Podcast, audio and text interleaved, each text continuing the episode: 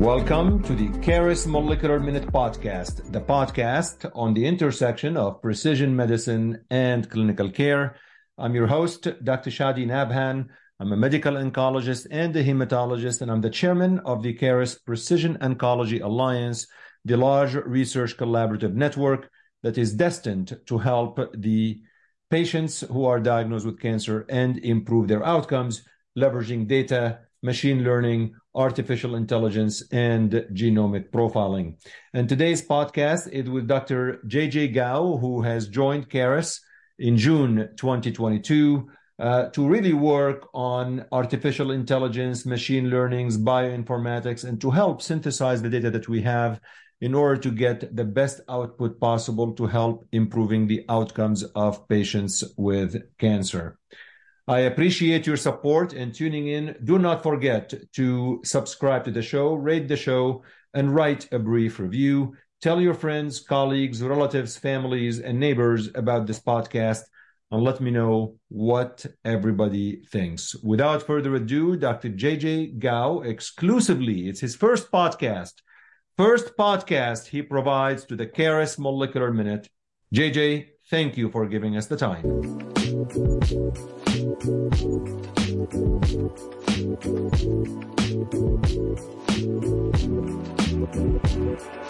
us a little bit about you. I mean, um, just a little bit about you academically, personally. What can you share with our listeners?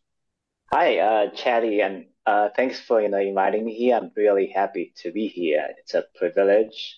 So, just stepping back a little, like I'm a, I'm a, actually a computational a biologist by training. My degrees were in computer science. Back in the days when I was in graduate school, I was I worked a lot on uh, artificial intelligence and machine learning.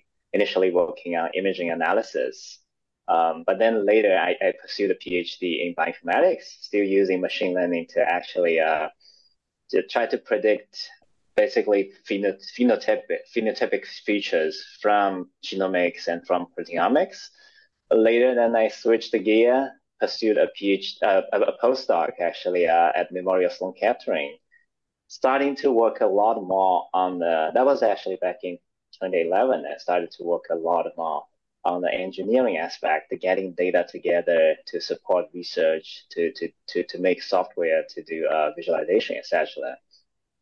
So uh, you know, it's funny that uh, so 2011 to uh, almost up to now, uh, actually to about 20, like after that, that 10 years in that period, I didn't really work on machine learning per se. And that was the almost like the golden age of machine learning.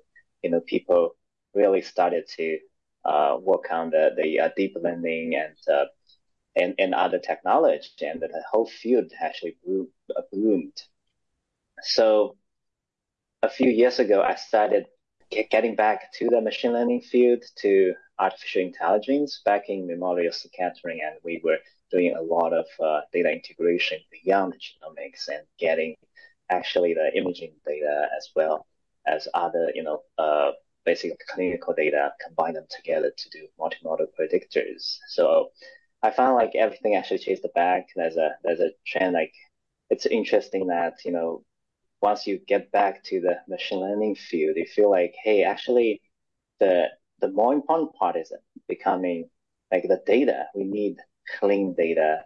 We need really, you know, clean uh, features, but also um, well curated labels, or you know, whether things are predictable, or whether whether whether a patient is uh, responding to a therapy, etc., and combine them together to support the prediction powers of you know different algorithms. So that's I would say that's my journey. And then I came to Caris uh, about eight months ago, and uh, I would say like my main responsibility here is really to uh, put together the data infrastructure here, getting all the data from the Caris data set, mostly molecular data, combining with real world evidence data that we got um, from externally, combine them together and then from this for this data set, right, we can actually build a lot of predictive powers from this data to act, predict, for example, you know, response to therapies. Uh, we actually have a, a productionized a few. Uh, before I joined the company, uh, we have two uh, AI products really predicting response to therapies and also predicting tumor types. Uh, and we have a mature program to build basically more signatures actually, uh, and, and, and, combining all the data sets and to do a lot more prediction there. So that's that's really my my journey here, and uh, I'm not sure you know it, it's it's a lot like. Oh no, uh, that, that's that's great. We're very happy to have you at Caris, but um, I want to try to clarify certain things to listeners. You know, JJ, when you're a host of a show, you always you blame it on the listeners and you tell them that you're clarifying things for them. But the reality is, because I don't understand that stuff, I'm clarifying it for me, but just don't tell anybody. So when we say machine learning versus artificial intelligence, are these terms interchangeable? What are, or are they completely different? What is machine learning? What is artificial intelligence?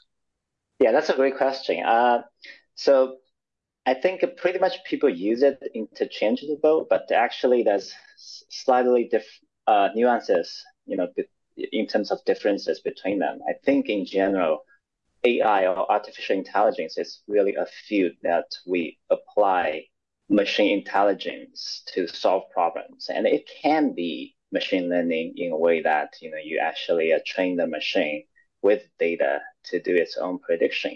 But also it can be as simple as processing uh, the data with certain rules, right? I think back in, uh, I don't know, 20, 30 years, people are, the, the, the, the field called expert system is really hot. And a lot of them is really rule based system. And in that way, I would say, you know, a lot of places, they have a lot of rules. Even here at Caris, we have a very mature rules engine so that you can apply basically those rules on top of the data. In hospitals, it's kind of the same thing. So that's that's that's really that's, that's really the, the AI field. And the machine learning, in my opinion, it's a you know a, a sub-discipline of AI in a way that you actually combining the data together, you featureize the data, input the data as features into the machine box and tell tell the machine that hey based on this labels and features for example you know based on like people usually use the example of you know if you classify a cat from a dog and giving those features right? How do you build the model to classify them? And, that's a typical machine learning uh, problem i would say. So that said you know the simple answer is like i think uh, AI includes machine learning. As, as, here, what we do is we want to basically uh, take advantage of both. So, so you're kind of training the computer to synthesize the data and give you an output that otherwise you wouldn't have been able as a human to come up with. So you're using the smartness. I mean, like for example, you know, I keep hearing about this chat GPT. It's like trending on social media, on Twitter and everywhere. And people just put in, they say, I've asked ChatGPT about leukemia. And this is what they, what it told me. Like, what am I asking? I just look at the computer and ask a question and the computer tells me what it is. But who? You trained the computer already? Yeah. So I think uh, in the field of, you know, AI and machine learning, there are a few different uh, applications, right? I think one is really you you train the computer. I think the the training the computer and let the computer do beyond what human capable of doing is one thing, and it's but it's actually a lot about efficiency, right? How do you actually let the computer do the things that the computer is good at and the human is really good at, for example, identify objects, right? It's so easy for you to identify like, hey, this is a cat, this is a dog. But for com- computer, it's not that trivial, in fact you need to you know input all the features and telling computer like you know here is the the features. Or you you get the images right into the computer and then start to train the computer. The computer start to figuring out like hey what's the relationships between these pixels and how do i identify whether it's a cat or or, or dog?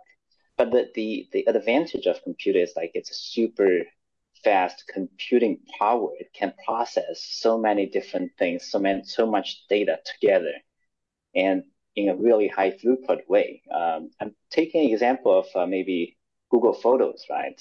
You know, if you go to Google Photo, you can just quickly see like uh, chatting. If you use Google Photo, I use it. And yeah, I can sometimes I put like you know JJ on the beach, and then suddenly you found all my you know my my my my photos that was me on the beach. And if you think about the way if you human do it, right, you may have to label every single picture that you know this is a beach label and this is a me in the in the picture, right? That will take times. Like every day, you start to to label them, and you have to actually label different things. And by using computer, it's really easy and automated, and you can really um, have powerful application and very efficiently.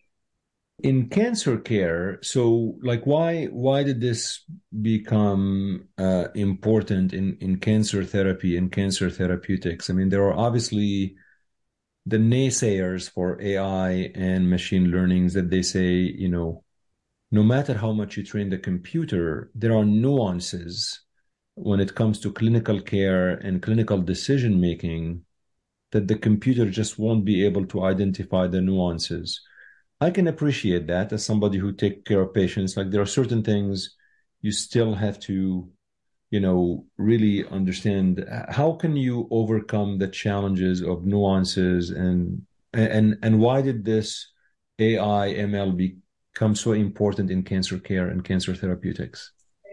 Yeah, so I think there are a few actually questions here. First one is uh, you know why AI is important, why we should apply AI in the biomedical field. The second one is actually uh, what's the really the AI, what's the AI, what's the nuances, right? What's what's actually the question is about AI versus human, really. So I'll just like you know one at a time. And the first one is why AI is important, why we apply this, right? Just coming back to the example of Google Photo, right? It's kind of amazing, you know, how they apply the machine learning technology to a simple application to search for images, to identify your face, to, to identify the background, etc. Imagine you apply that in the biomedical field, right? You know, today, once you get a CT scan, um, and you quickly identify the lesions, right? Once you get any scan images, right, you quickly identify the lesions. You trace all the lesions over time, and you figure out whether it's growing or shrinking, right? And you can combine this data with know, genomics data. You figured out like, hey, this is actually the the one we have genomics data. We found like maybe this is this region is growing comparing to this region to the different ones, or even like time-wise, right? And figuring out what are the responsible genetics reason behind those regions growing, etc.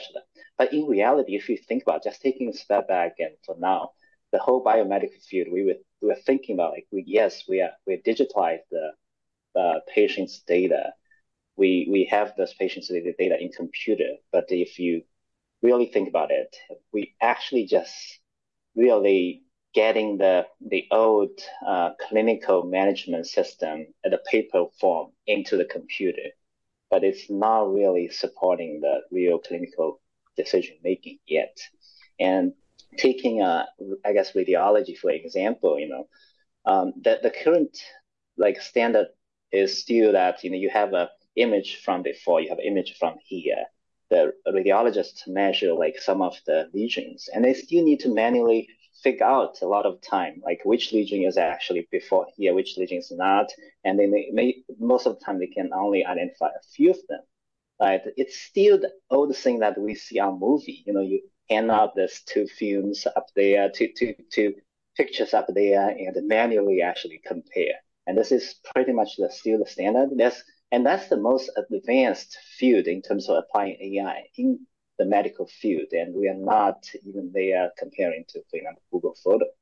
So I think there's a lot of potential we can apply AI and machine learning and uh, really make them much ready and much available to to support clinical decisions to actually to, to benefit the, the, the patient care and, and you know the, the patient outcome and of course, you know, not only the the ones like, uh, and you can go beyond that. You can actually apply it to, just like you said, predict responses to therapies, etc.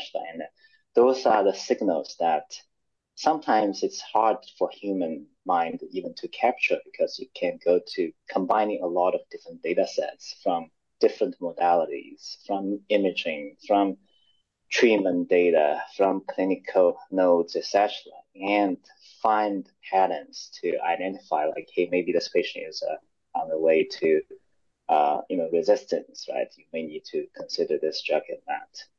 I, th- I think that someday, I think uh, um, it's going to be, and, and, you know, once we start this foundation and iteratively improve it, it's kind of getting better and better. So I, I talked enough about the first question. And the second one is really a typical question. I think there's quite a lot of uh, articles out there talking about AI versus human. And in, uh, in the case of biomedical field, it's AI versus doctor.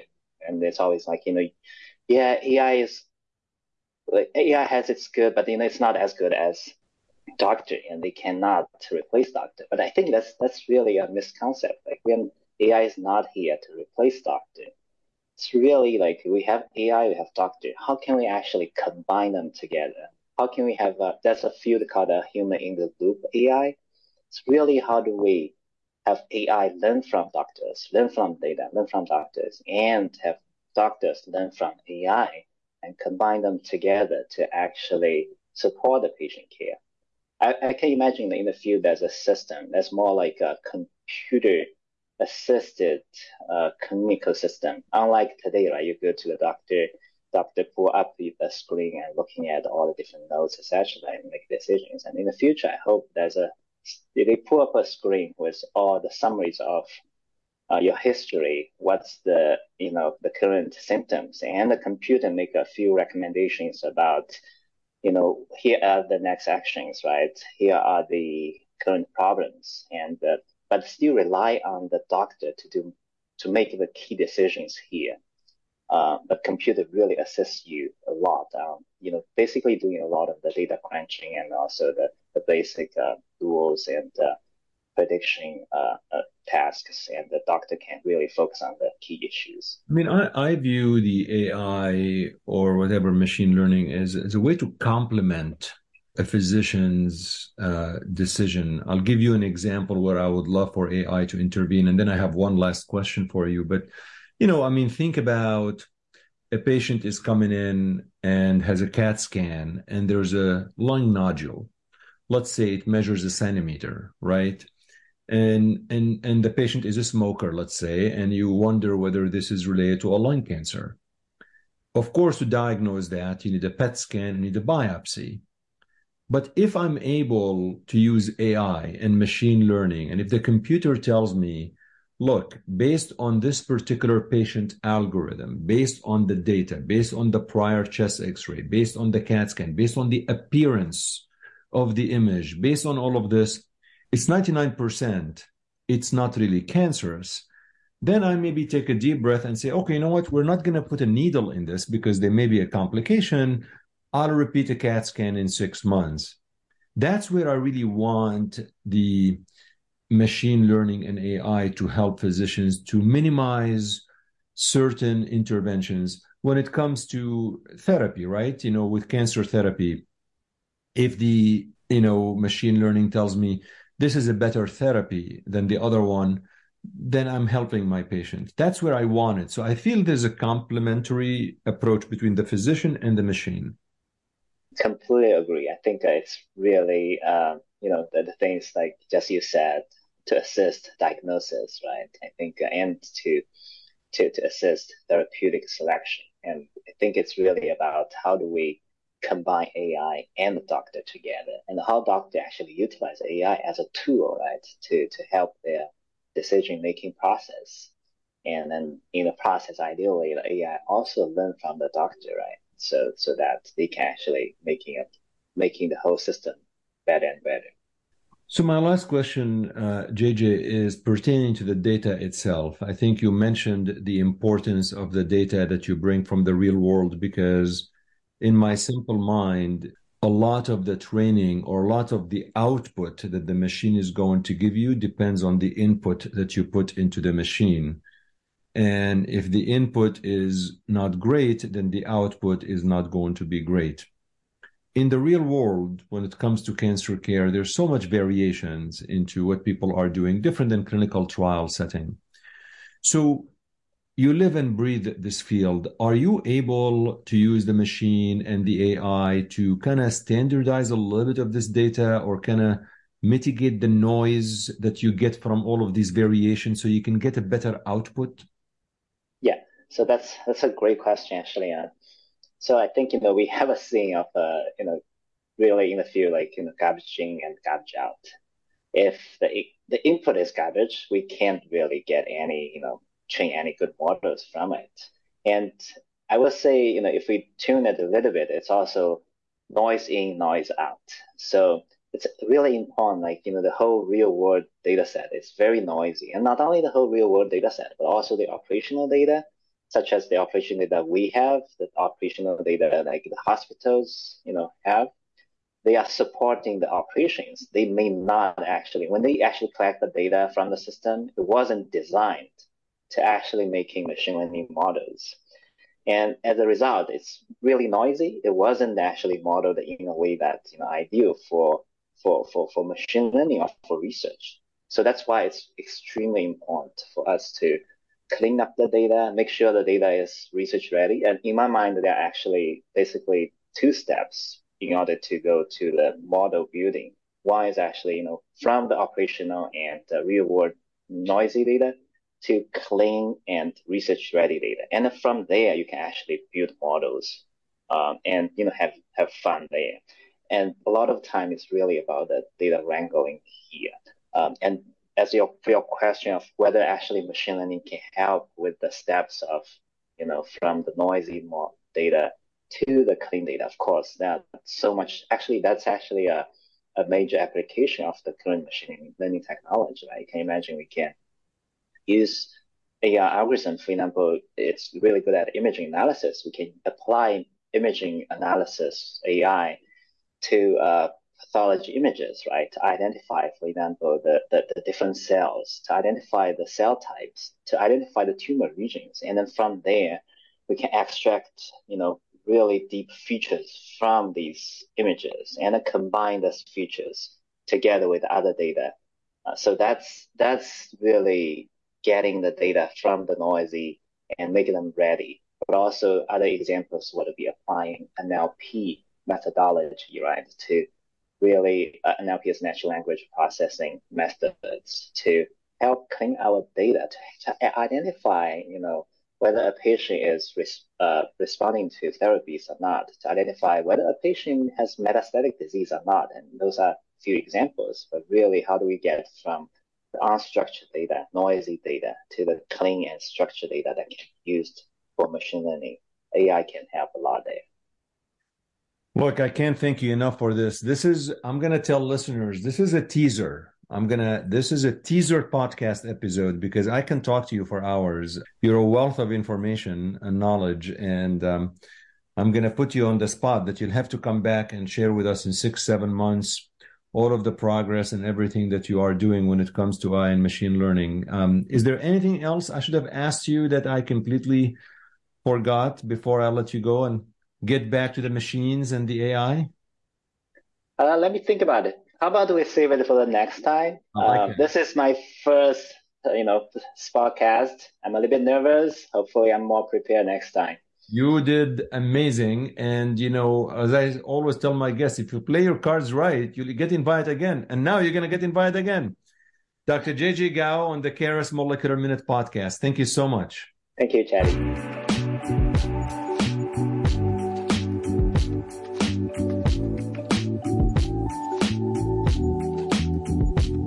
Okay, folks, thank you so much for listening. Thank you for tuning in. Don't forget to rate the podcast and let me know what you think by direct messaging me on Twitter or by sending me an email to cnabhan at carisls.com. Thank you to Dr. Gao for spending some time with me on the Caris Molecular Minute podcast.